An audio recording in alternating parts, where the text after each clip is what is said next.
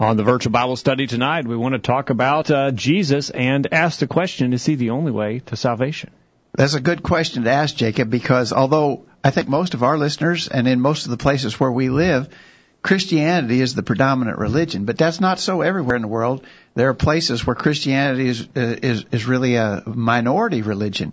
And what about these other religious groups, these other major world religions? Can people be saved that way? Can they go to heaven pursuing some other form of religion, or must we go go to the Father through Jesus? And you talk about other uh, religions and Christian. We live in a primarily Christian society, but a lot of Christians say, well, it doesn't really matter. You don't have to be I've, a Christian. I've talked to Christians who say, you know, well, you can go to the Father different ways. Maybe you could be a Muslim and be saved. Maybe you could be a Buddhist and be saved. That's that's the thing we want to ask about in our study we'll tonight. talk about that on the virtual Bible study. Stay tuned. We'll get started right after this. It's time for this week's edition of the Virtual Bible Study. The Virtual Bible Study is a live, internet only call in program dedicated to the honoring of God's Word. Do you have a question about something in the Bible? Or are you simply interested in learning more about the Scriptures? If so, we hope you'll stay tuned tonight as we look into the pages of God's Word. The Virtual Bible Study is brought to you this time each week by the College View Church of Christ in Columbia, Tennessee. You can participate in the discussion tonight by calling 931 381 4567 or by emailing your questions or comments from collegeview.com. We hope you'll take out your Bibles and study along with us as we begin an exciting study of God's Word on this edition of the Virtual Bible Study. This is the Virtual Bible Study for Thursday, May 18th, 2017. Thank you for joining us on the program today. My father, Greg Gwynn, is here. My name is Jacob Gwynn. Hello, Dad. Jacob, great to be with you tonight. Kyle Barnes is behind the controls tonight. Kyle, thanks for being here. It's good to be here. Thank you. Try and make us sound good. You can't make us look good, but do the best you can with the sound. And uh, we're glad that you're here. 877-381-4567. Questions at collegeview.com and in the chat room. Whether you're watching us at YouTube, watching us on Facebook, or watching us at thevirtualbiblestudy.com, you're watching us live tonight. Share your comments with other listeners in those chat rooms, and we can include those in our discussion tonight. Jacob, earlier today to our update list, we, we indicated what our topic for discussion was going to be. That's what we always do on Thursday, shortly before noon. If you're not on our update list, you can get on it by simply sending us an email to questions at collegeview.com, say add me to the list, or you could just uh, follow us on Facebook because we're putting the update on our Facebook page Oh, as so well. now I don't have to be on the on the update list. you don't anymore. have to be, but uh, You like we, it the old-fashioned way. we think there's great advantages to being on the update list. you get the bulletin as well. We also send out our weekly bulletin on Tuesday. Are you putting that on Facebook too, though? Just one article on Facebook. Oh, you get, the, whole thing. if you go with the, the yeah, sign Yeah. up on the update list. Yeah. Okay. So uh, again, uh, we we sent out to our update list the idea of our topic is following Jesus the only way to go to heaven. Could you go try to go to heaven through Muhammad or maybe through Buddha?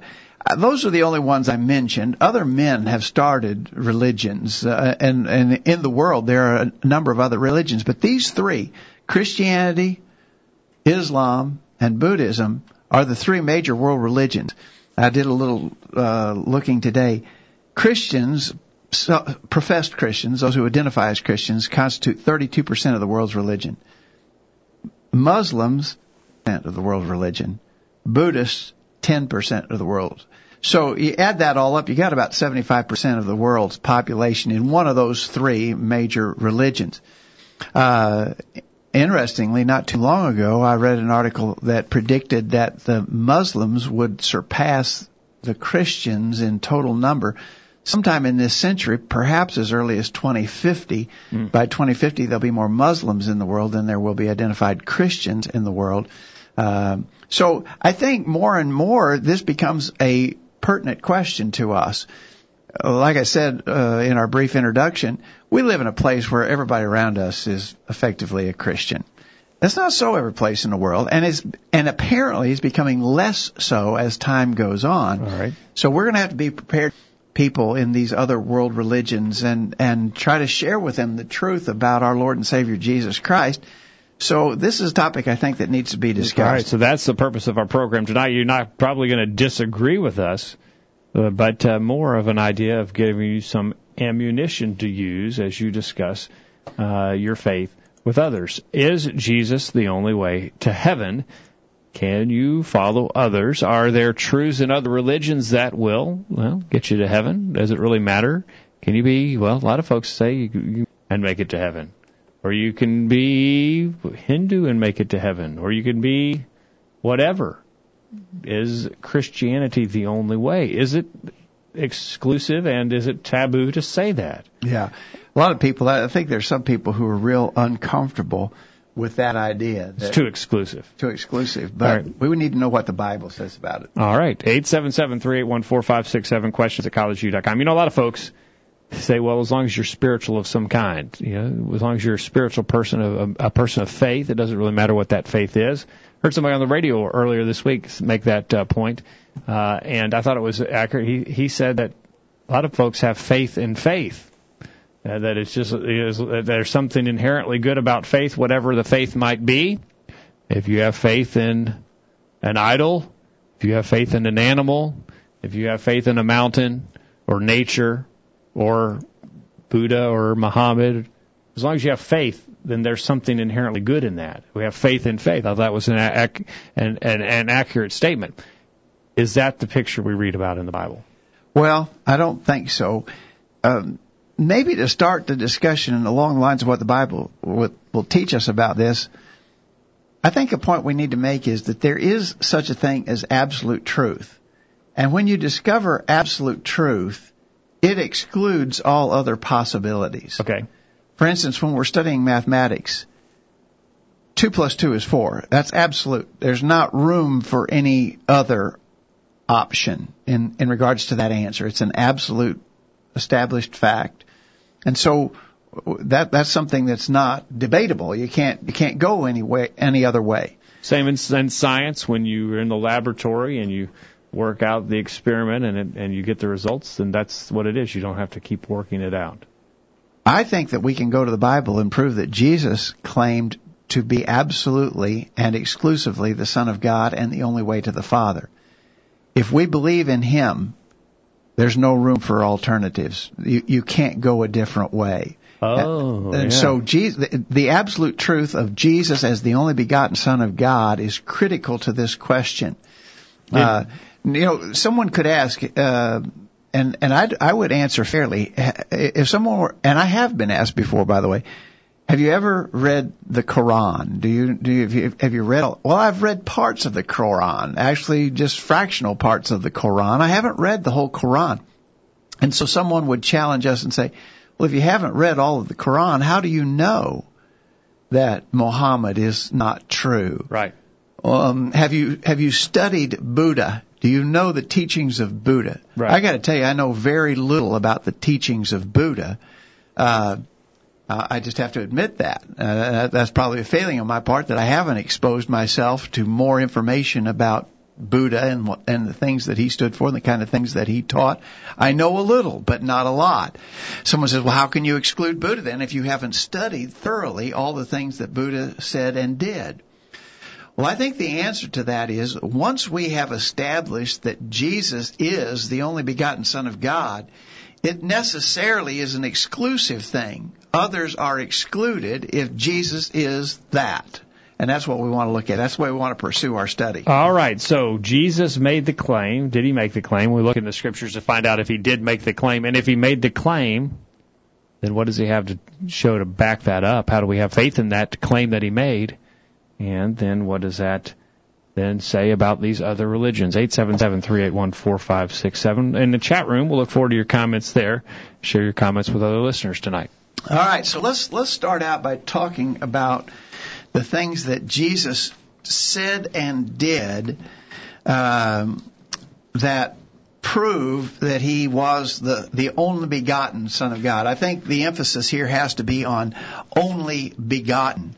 He, he, he claimed to be distinct, unique, and exclusive uh, in relationship to God. Jesus claimed to be the only begotten Son of God. For a couple of passages that would illustrate that to us. John 5, uh, verse 17, beginning, Jesus answered them, My Father worketh hitherto, and I work.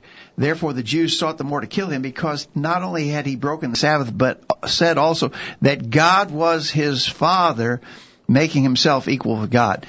Uh, when Jesus called God his I call God my Father, but they understood that Jesus was in a sense different than the rest of us do. We're all children of God, someone might say, but Jesus said he was the only begotten son of God. He claimed something special, and the Jews understood that. Uh, and they claimed that he was blaspheming and making himself equal to God in what he said. John 10 verse 30, I and my Father are one.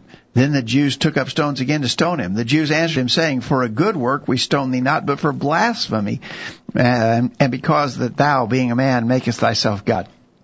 Jesus was making that claim, and the Jews understood it to be what they understood the claim, and they charged him of that. And Jesus didn't say, "No, no, no, back up. You misunderstood me." No, he, Jesus he never, was willing to accept the he fact never, he never, that he was making that claim. I think that's a good point, a good observation. He never retracted it. He never, he, he never tried to soften the impact of that. They understood what he was claiming. And Jesus never said, no, no, no. He stood by that claim. John 19 verse 7. The Jews answered him, we have a law and by our law he ought to die because he made himself the son of God. Yeah. So the Jews were, they understood what he said. Now they didn't accept it, but they understood it and Jesus never denied it. That's right. Okay. So Jesus certainly, uh, laid claim to that relationship as the only begotten son of God. But it wasn't just what he claimed, it's also some of, some of the other things that he did wherein he also, I think, sort of made that or established that uh, as who he was. Uh, I've got a short list, and some some of our listeners may add to the list. Uh, Jesus forgave sins in Mark chapter 2, beginning verse 5. That was the episode where he healed a man sick of the palsy whom they let down through the roof of a house.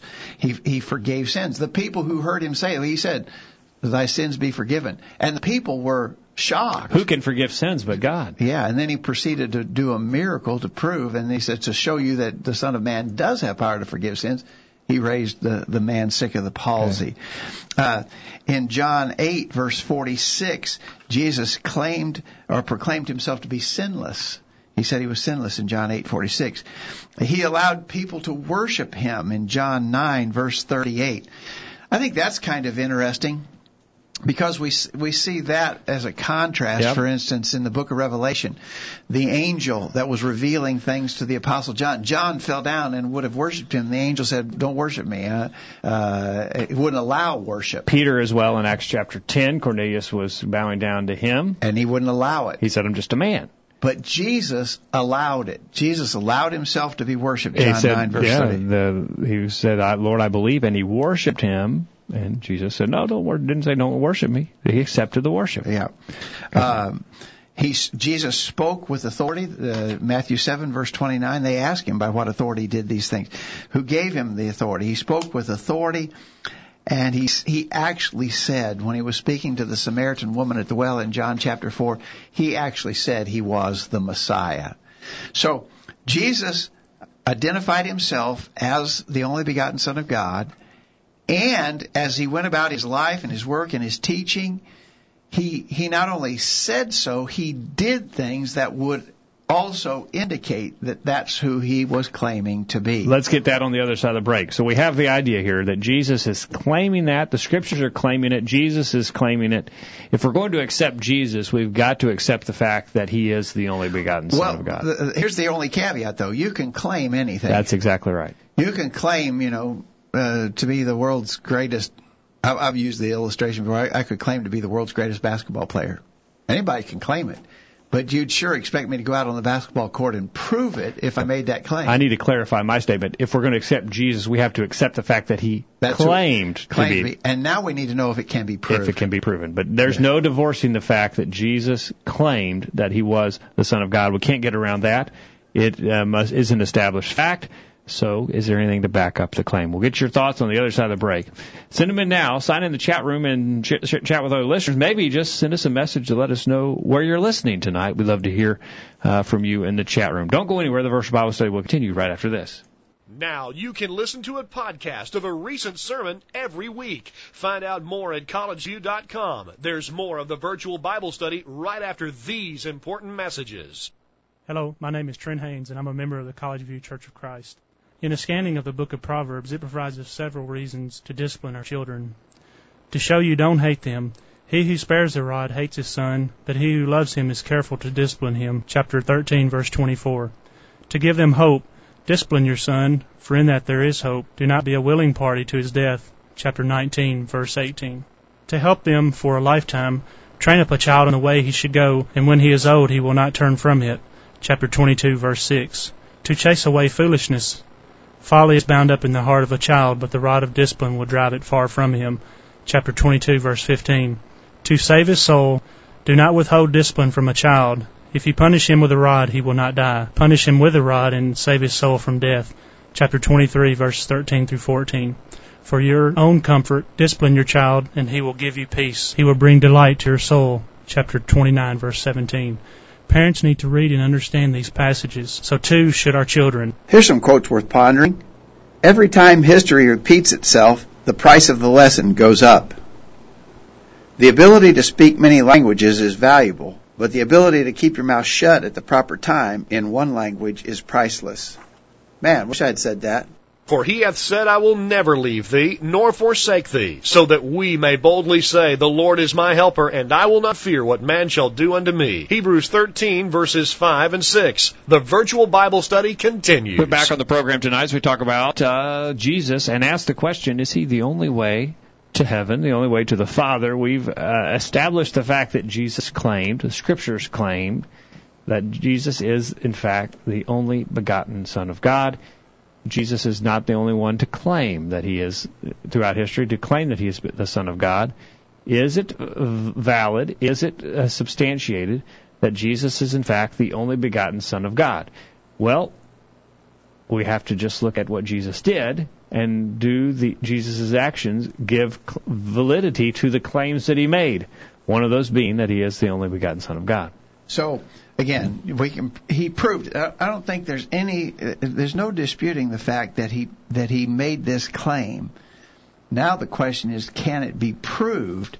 Uh, and and I think, of course, the answer is obviously yes. Uh, uh, that's why we are Christians. That's why we identify ourselves as disciples of the Lord Jesus Christ. We think there is that proof, and that's what we want to discuss.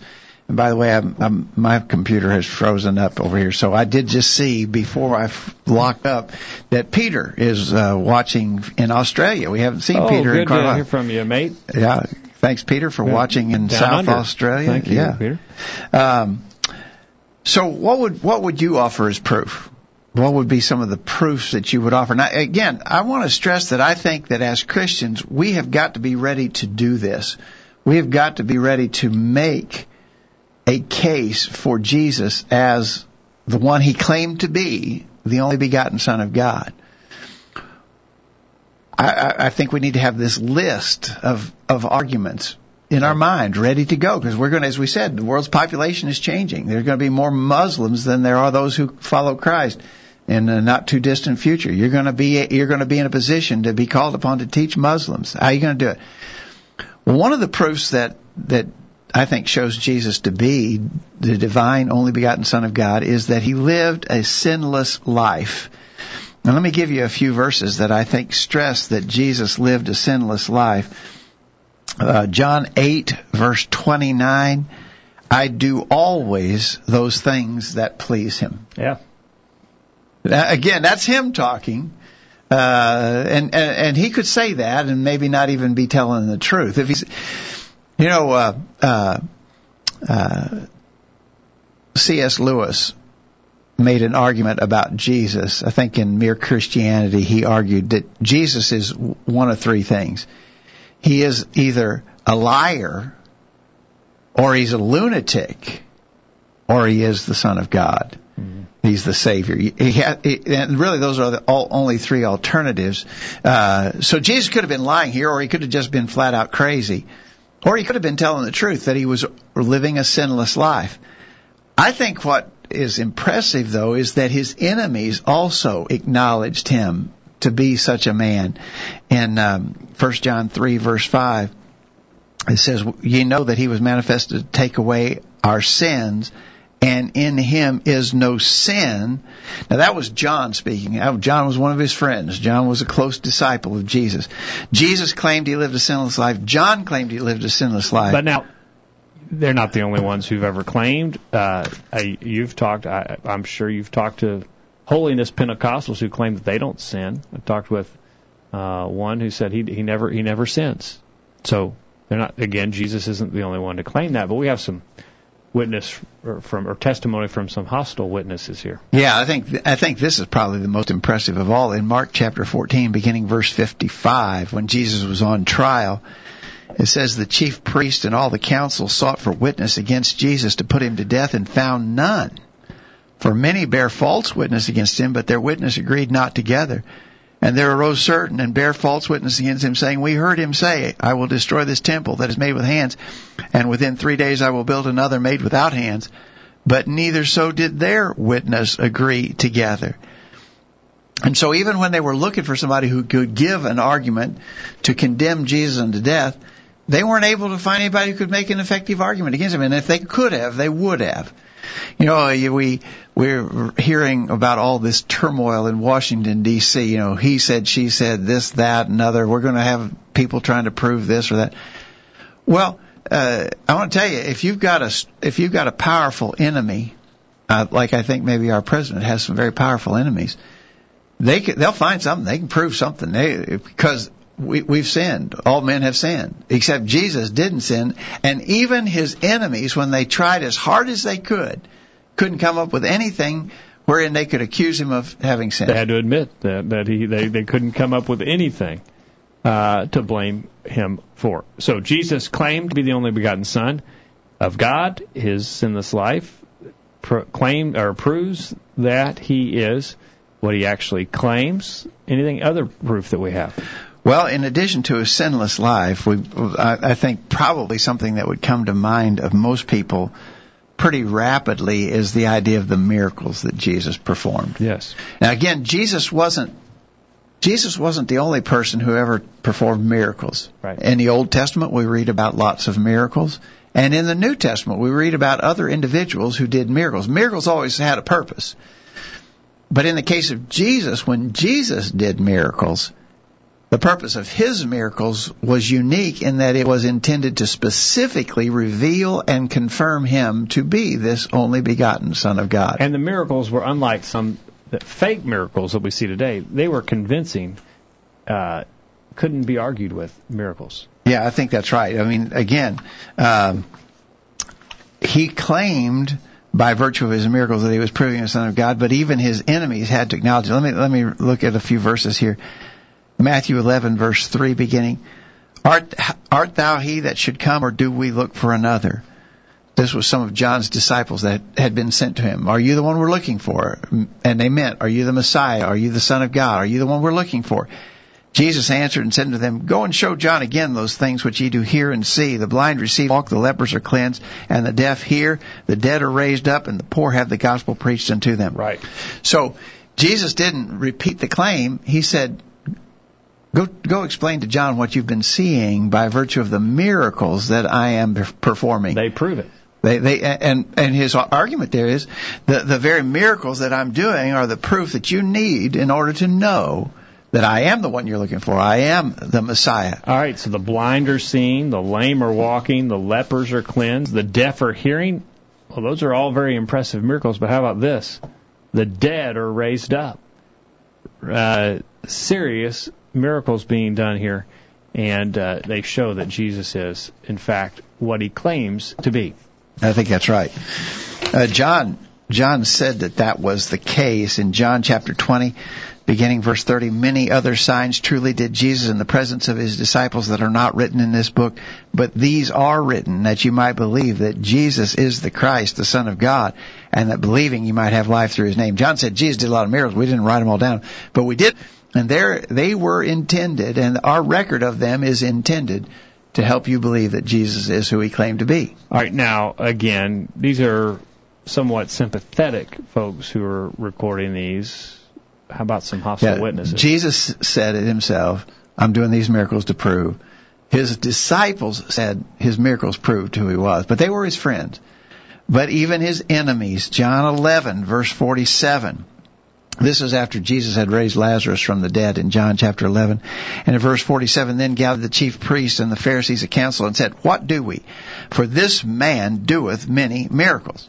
If we let him thus alone, all men will believe on him, and the Romans shall come and take away both our place and nation. So notice that the the uh, scribes and Pharisees did not deny that he was working miracles. Their only concern was if if he if we keep letting him go, people are going to believe on him, and we're going to lose our power base. So that was their that was their big concern. All right, so they they verify then that Jesus is working these miracles. If it was just a sham, or if it was just folks making this up, they would have shown the evidence. They couldn't. Yeah. They couldn't deny. it. If if Jesus was a mere charlatan, and if he was out there just doing sleight of hand trickery to to deceive people, these these Jewish rulers would have been able to detect that likely, and and would have exposed him. If uh, really all all you if if they could prove he was a fake, that's all that they would have needed to do. And I uh, you know. I think that they would have had the power to do that. For instance, here's this lame guy, and Jesus claims to heal the lame guy. But the lame guy was actually a plant, and he was he was in on the trick that Jesus was trying to to foist Right. off on the people.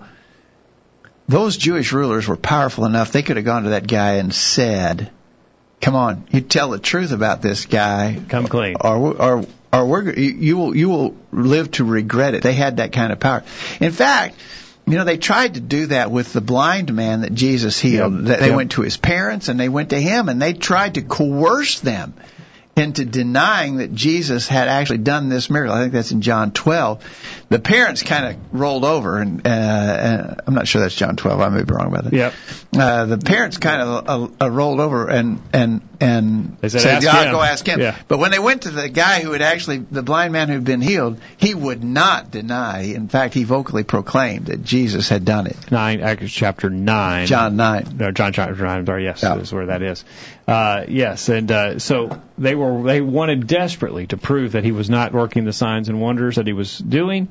They could not come up with the proof. They couldn't. They couldn't find the evidence to show that he wasn't. Their, their hostile witness gives us confidence that Jesus was in fact working the miracles that are recorded. Yeah. So he had a sinless life. He worked the miracles. What else? Well, uh, one, I think one of the most powerful proofs, again, is the idea of fulfilled prophecy. But let's grab our, our uh, half hour break, and when we come back, let's talk about how fulfilled prophecy proves Jesus to be the Son of God. Back to the case we're building here. Jesus made the claims that he is the Son of God. Those around him made the claims. The hostile witnesses. That's what Jesus was claiming. Now, is there any proof for it? We've looked at a couple proofs. The sinless life that Jesus lived, the miracles that he worked. Let's look at some others when we get back, and we'll take your thoughts. Fulfilled prophecy is a strong argument. We'll talk about it. Brendan is listening. Brendan, good to be w- uh, with you tonight. Thank you for listening. And uh, send in your comments as well. 877-381-4567. Don't go anywhere. The virtual Bible study will continue right after this. Have you checked out all of the resources on collegeview.com lately? Check it out now while you listen to these important messages. The virtual Bible study will be right back after this. This is Greg Gwynn with this week's Bullet Point. An older preacher was giving some advice and counsel to a younger one. His own preaching work had been marred by several incidents where folks had rejected his teaching, opposed him publicly, and caused him a fair amount of grief and hardship. Still, though, he continued to proclaim the truth and he encouraged his young friend to do the same. He warned the young man that there would be times when his preaching would not be well received. People would not like to hear hard preaching. They would prefer to listen to things that were more pleasant and less demanding. Teachers that played to their whims and fancies would become more popular. More positive and less negative preaching would be their wish, and they would insist that it be so. But despite all this, the older preacher urged the younger one to press on with his work. It wouldn't always be easy, but it was ultimately important. Who were these two preachers? Where and when was this advice given from the older to the younger? It could have been almost anywhere and any time, but we have reference to the encouragement penned by the apostle Paul to the evangelist Timothy. Some of the final words Paul ever wrote were these, quote, Preach the word, be instant in season, out of season, reprove, rebuke, exhort with all longsuffering and doctrine. For the time will come when they will not endure sound doctrine, but after their own lust shall they heap to themselves teachers having itching ears, and they shall turn away their ears from the truth, and shall be turned unto fables. But watch thou in all things, endure afflictions, do the work of an evangelist, make full proof of thy ministry. 2 Timothy 4, verses 2 through 5. That's this week's bullet point. Think about it. Hello, this is Preston Jackson from Valdosta, Georgia, and you're listening to the Virtual Bible Study. Missed a recent virtual Bible study program? Listen to any of our past programs from the archive section of our website. Now, back to the virtual Bible We're back on the program tonight. We'll remind you this program is brought to you by the College View Church of Christ in Columbia, Tennessee. You've never been out to our website. It is thevirtualbiblestudy.com. Find us there and find out more about us at thevirtualbiblestudy.com. And if you have questions or comments you'd like to share with us at any time, questions at collegeview.com is the email address to use to make contact with us. We're glad you're listening, and we look forward to hearing from you. We're talking about Jesus on the program tonight, and, well, we're getting a picture of exclusivity here. Jesus is claimed that he's the only begotten Son of God, and we're seeing proof and evidence that that is, in fact, the case. On Facebook, uh, Leanna is watching. Joe, uh, Jonna is watching, and Sean is watching from Chelmsford, Massachusetts.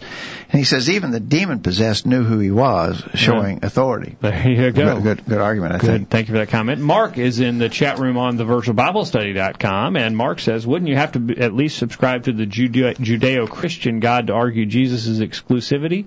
I don't think Buddhists are claiming they or the Buddha have the way to heaven. They don't even believe in heaven. I feel like when it comes to Jesus, the only real, he puts this in quotes, contender is Muhammad. Yeah, we're going to talk about Muhammad in a minute because that's one of the questions we want to go to. We're going to establish what Jesus did and claimed and, and proved, and then we're going to con- contrast him to Muhammad. uh, uh, and it, it's not even close, but we'll, we'll talk about that. Thanks for that comment, Hang on to Mark. that, Mark. Yeah. So we talked about sinless life. Jesus proved himself to be the Son of God by sinless life, by the miracles he worked, by fulfilled prophecy the the prophecies made about the Messiah in the Old Testament are really amazing, quite specific. Uh, there are over 300 prophecies about the coming Messiah in the Old Testament. Some of them are more general, but some of them are quite absolutely specific, and Jesus fulfilled them. Now, what you got to remember is that the Old Testament, the writing of the Old Testament was completed about 400 years before Jesus was born.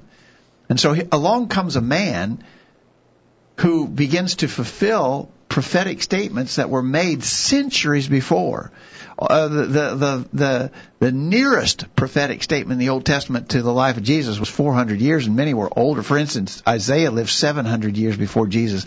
Isaiah is the one who wrote Isaiah 53 and told so specifically about how the Messiah would suffer and die, and Jesus fulfilled all of that. Um, and so, very impressive when you do a study of the prophecies. Um, I, I just uh, made a quick list here, and there's so many. Like I said, there's over 300. One of the things that I think we want to stress is that the prophecies, the impressive prophecies about Jesus, were not the kind of prophecies that you could self-fulfill, if you understand what I mean. In other words, someone said, well, Jesus was a nut. Jesus was a lunatic he knew the Old Testament and he read those prophecies about the Messiah, and so he just went around trying to do the things that the Old Testament prophets had talked about. He he was self fulfilling. He wasn't really the fulfillment, but he he knew what the prophecies were, and therefore he just tried to live his life and do certain things to bring about the the fulfillment of prophecies he knew about. Certainly, some of those he could have. Riding in Jerusalem on the donkey. Yeah. He, he could have done that. Yeah. He could even maybe have been- chosen to live in Nazareth.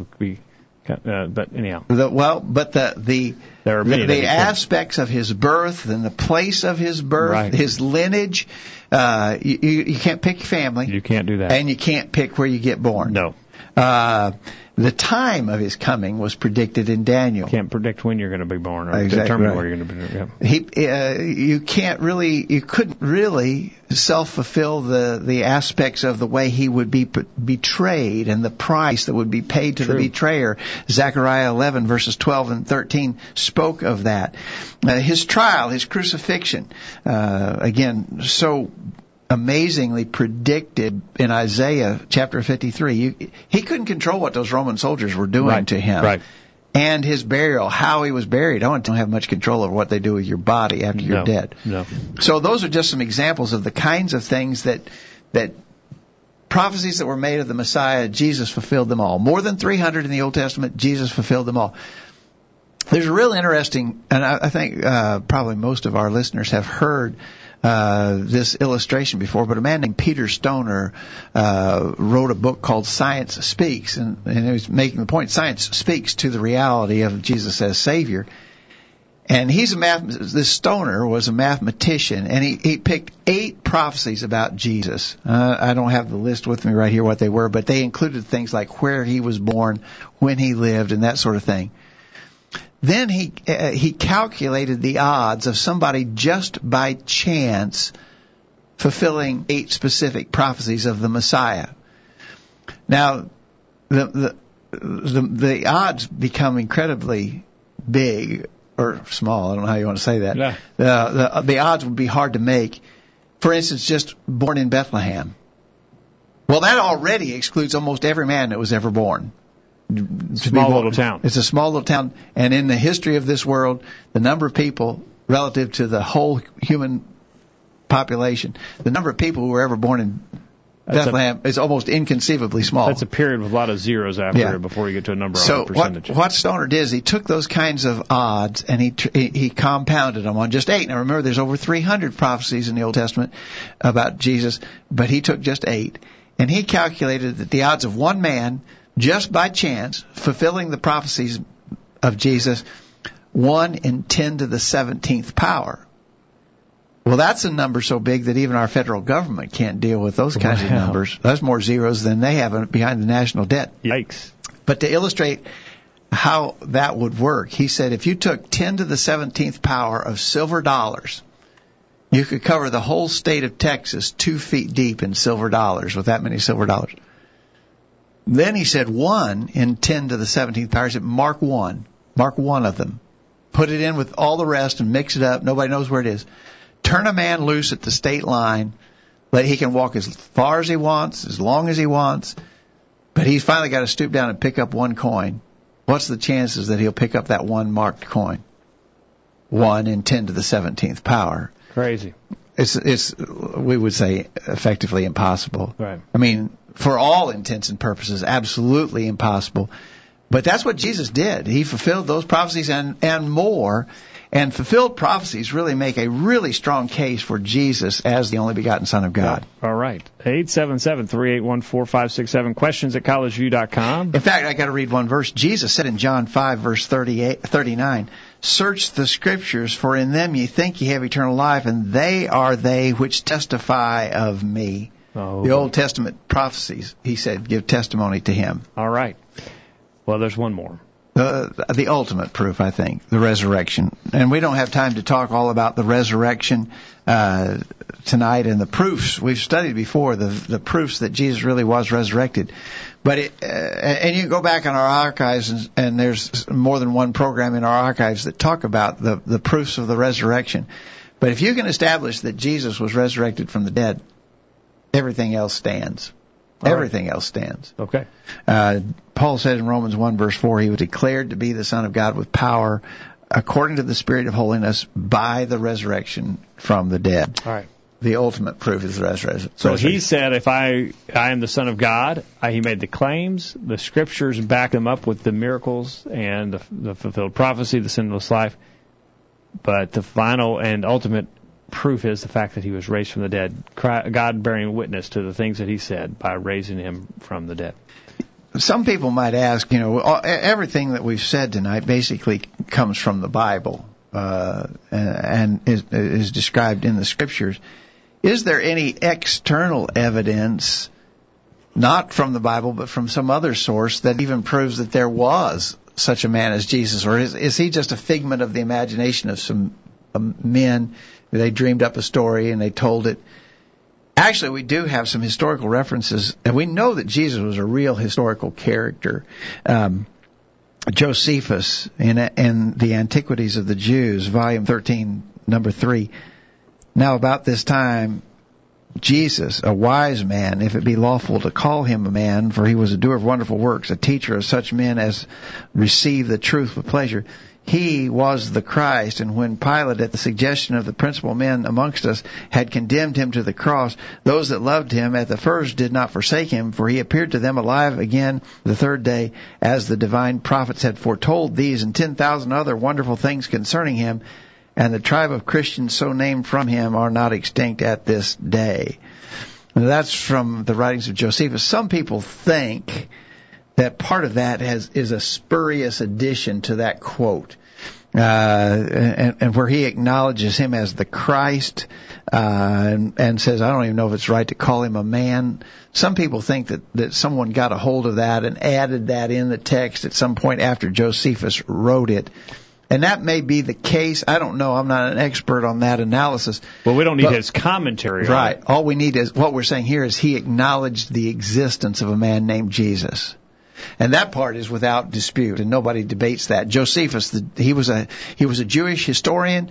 He had actually gone over to the Roman side, and and, and in the rebellion of 70 A.D. that led to the destruction of Jerusalem, Josephus was with the Romans, and so he witnessed the destruction of Jerusalem. He was a, a, Jew of that time period, and Josephus said there was a man named Jesus. So his his, his historical reality is not in doubt. Nobody can say, I don't even think there was a man named Jesus. There certainly was a man named Jesus. Now back to the argument of C.S. Lewis.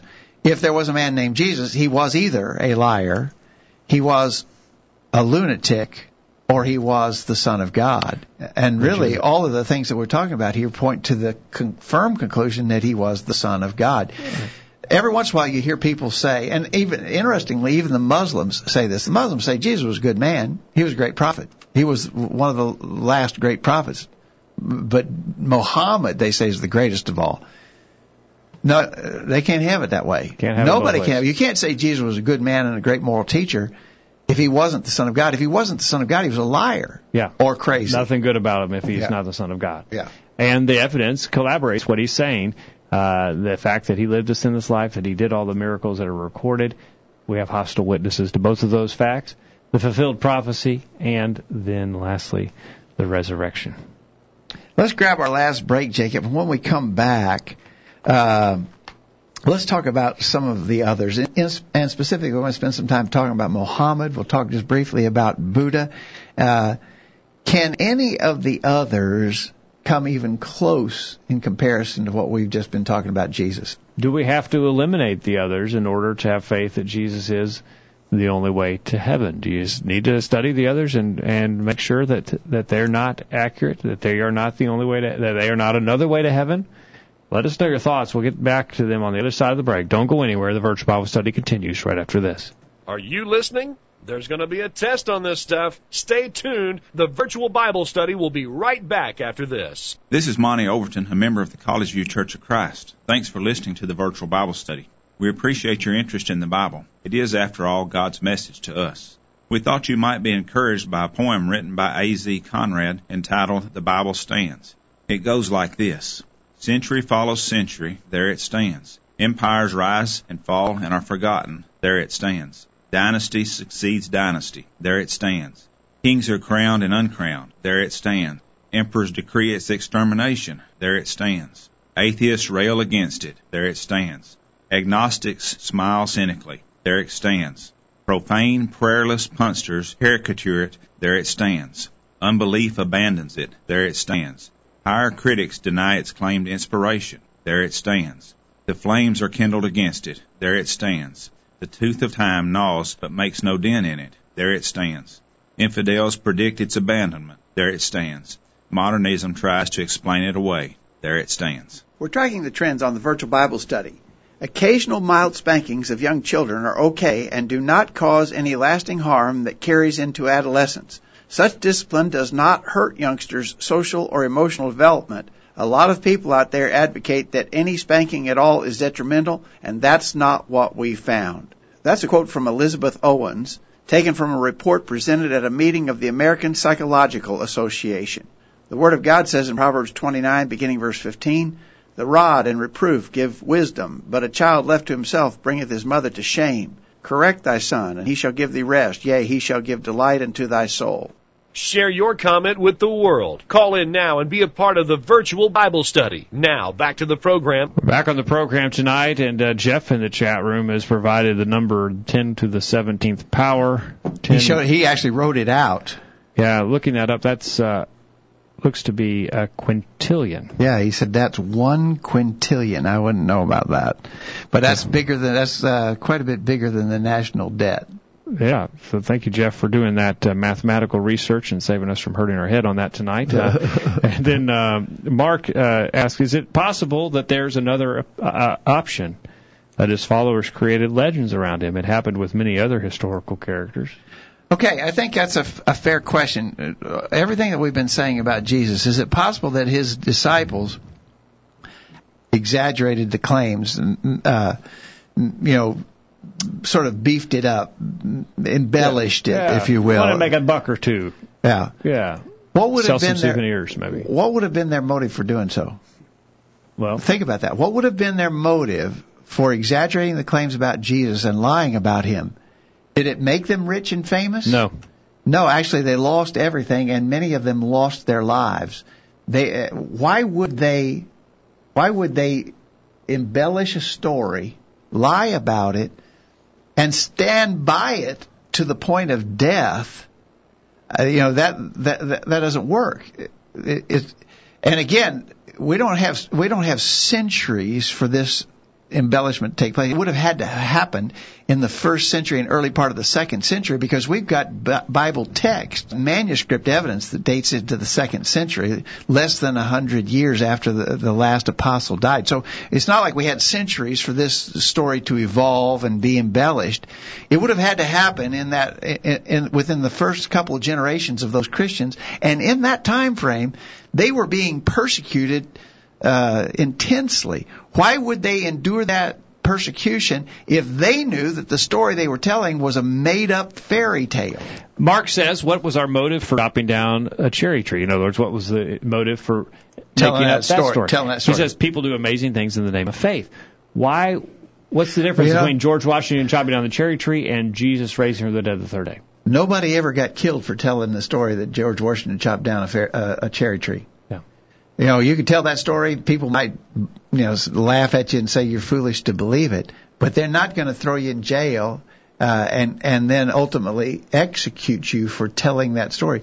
But in the case of these Christians, they told the truth that they knew of Jesus. They talked about their eyewitness status, and they were willing to die for it. Among the original apostles, history tells us that all except the apostle John died violent deaths by way of persecution. Why?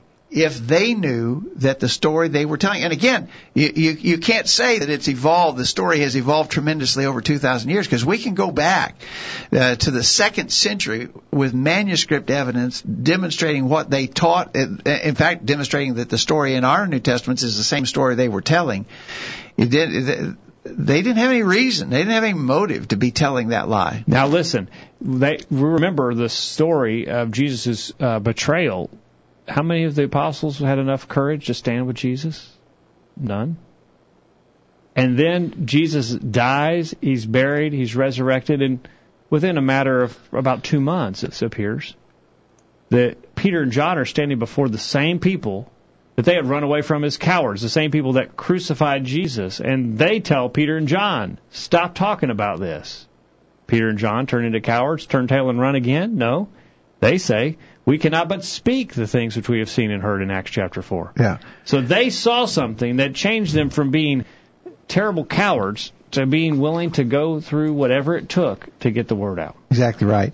Uh, Mark says, uh, as follow up, so death for something gives it credibility. Many people have died for faiths beside Christianity. It's true that they have, but we're talking about this case specifically. We think there are, we think there have been misguided people who are willing to die for things. But in this instance, we're talking about the claims of Jesus, the proof that these people had seen, and again, their willingness to die for it proves that they had seen those things. They had seen, especially, the resurrection of Jesus. They weren't just telling the story. They had been there. They had seen it. John said, "We touched him. We handled him with our hands." Uh, so they were they were dying for something that they were absolutely certain was true. Certainly, people, deceived people have died for all sorts of things, but these men were not deceived. They were eyewitnesses. They were eyewitnesses. All right. Real quickly, before we run out of time, we promised we would talk briefly about a couple of others. Now, I want to re-stress what we said at the start, Jacob. Once you have established the absolute truth that Jesus is the only begotten Son of God, then really you don't have to even look at anybody else. If Jesus, if Jesus is who he claimed to be, I don't even have to talk about Muhammad. I don't even have to talk about Buddha because they can't be. The way Jesus said in John 14 verse 6, I am the way, the, The. truth, and the life. The. I am the Not way. way. The I way. am the way. The, I am the way, the truth, and the life. No man cometh to the Father but by me. Well, that's really exclusive. Yeah. And so, if he is who he claimed to be, then taking that exclusive statement, John 14 verse 6, I don't have to think about anybody else. Jesus said he's the only way. In John 8 verse 24, Jesus said, Except you believe that I am He, ye shall die in your sins. You've got to believe in Jesus. In Acts 4 verse 12, Peter said, uh, there is salvation in no other name other Yes. than Jesus. Right. Acts 4 verse 12. So, uh, in regards to all of that, uh, again, I, I have to acknowledge I have not thoroughly read the Koran. I've read parts of it, but not Right. just fractional parts of it. I don't know a lot about the teachings of Buddha, just a little, not a lot. But the fact of the matter is, if I didn't know anything at all about those men, it wouldn't it wouldn't change the conclusion. Jesus is the only begotten Son of God. That's the absolute truth. All right, if you want to chime in, 877-381-4567. It's toll free, and we've got some time here at the end of the program to take your thoughts. 877-381-4567. Let's compare Muhammad with Jesus. Now, we, we said there were four things that that proved Jesus to be the only begotten Son of God. One was a sinless life. Muhammad didn't live a sinless life. In fact, there are quite explicit accounts of some of the atrocious things that he did. He was ruling in the city of Medina, and he made a treaty in which he promised not to attack Mecca for 10 years. But he attacked them the very next year. He lied. That's just one example. In fact, the truth of the matter is Muhammad himself never claimed sinlessness and actually admitted that he was guilty of sin. So in regards to the sinless life, Jesus lived it. Muhammad didn't even claim to, and we know historically, remember that Muhammad lived some 600 years after Jesus. And so there's a lot of secular history that uh, relates accounts concerning Muhammad and his deeds. He didn't claim a sinless life, and history bears out that he that he did sinful things. Um, miracles. We said that the miracles of Jesus prove who he is. Well, there are no serious claims that Muhammad did any miracles to confirm that his message was from God. There are no eyewitness accounts of miracles that he supposedly did. Now, whenever this point is raised, the, the, the Muslims will argue that one night Muhammad said he was carried to Jerusalem and he ascended to heaven and saw wondrous visions. But here's the catch. No one saw that happen.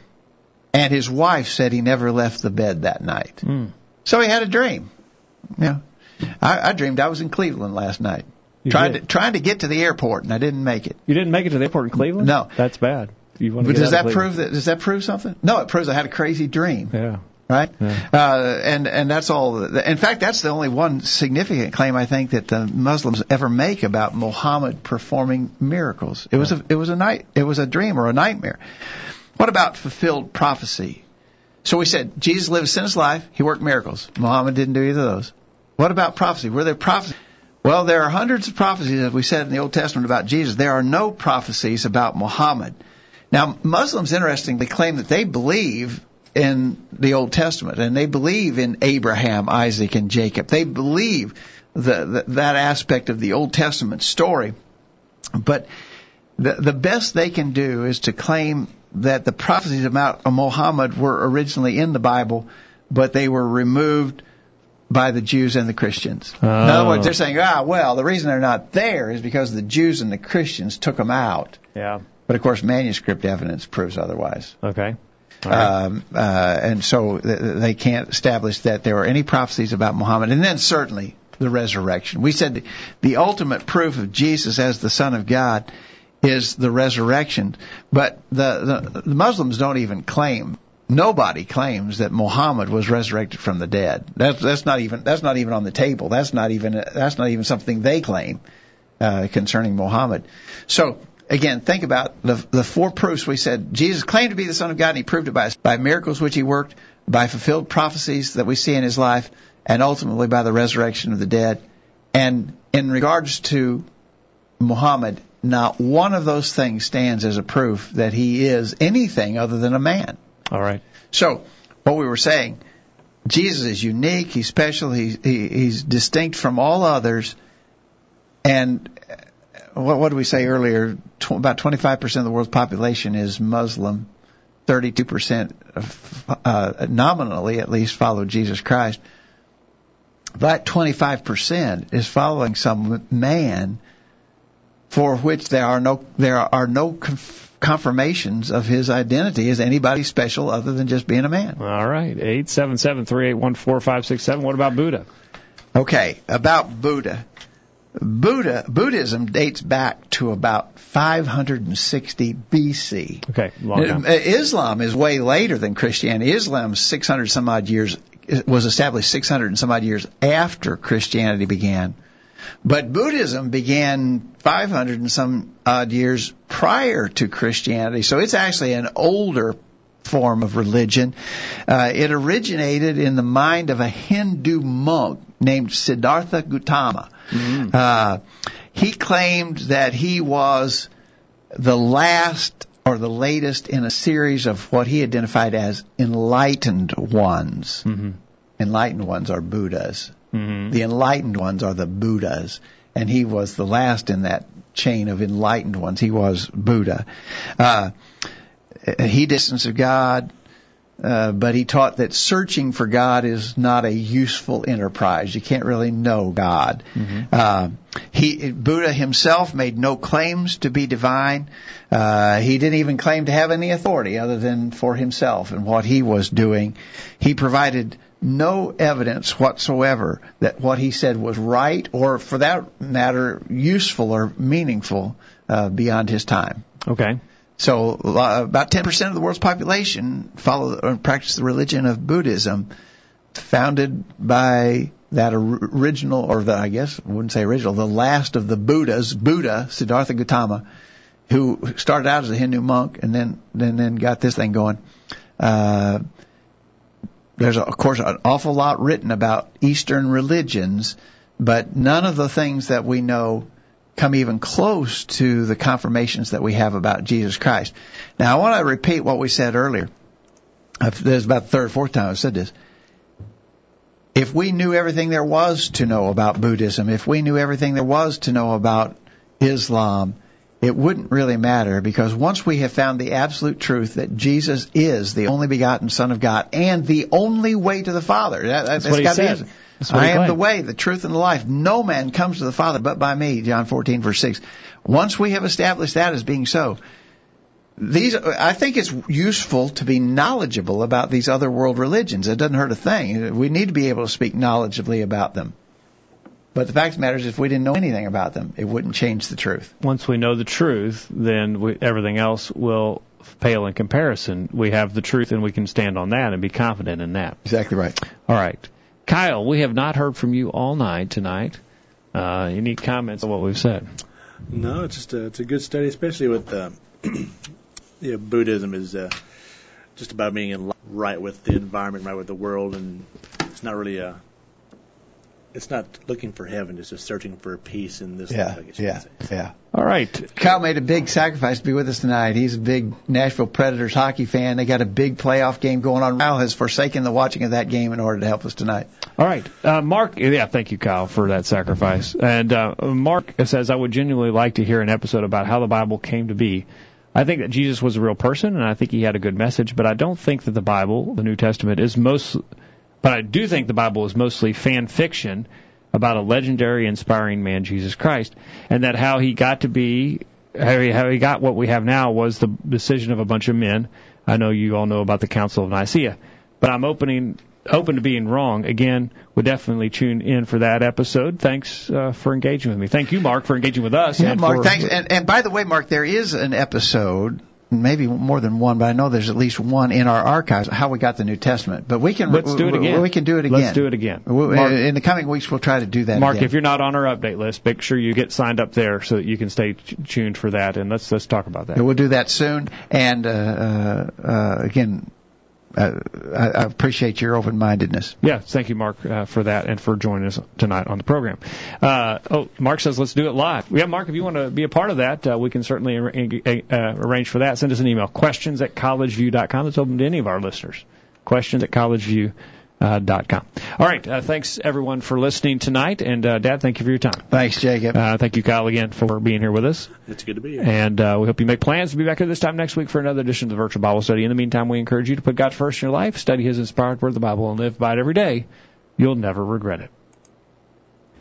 Thanks for listening to the virtual Bible study brought to you by the College View Church of Christ. The College View Church of Christ meets at 1618 Hampshire Pike in Columbia, Tennessee. If you are in the Columbia, Tennessee area, we encourage you to worship with the College View Church of Christ on Sunday mornings at 9.30 and on Sunday evenings at 6 o'clock. The College View Church of Christ also welcomes you to attend their Wednesday night Bible studies at 7 o'clock. If you have any questions about something that was said on tonight's broadcast or would like more information about the College View Church of Christ, please call 931-381-4567. That number again, 931-381-4567. Or for more information on the internet, visit collegeview.com. Be sure to tune into the virtual Bible study this time next Thursday for another informative study of God's Word.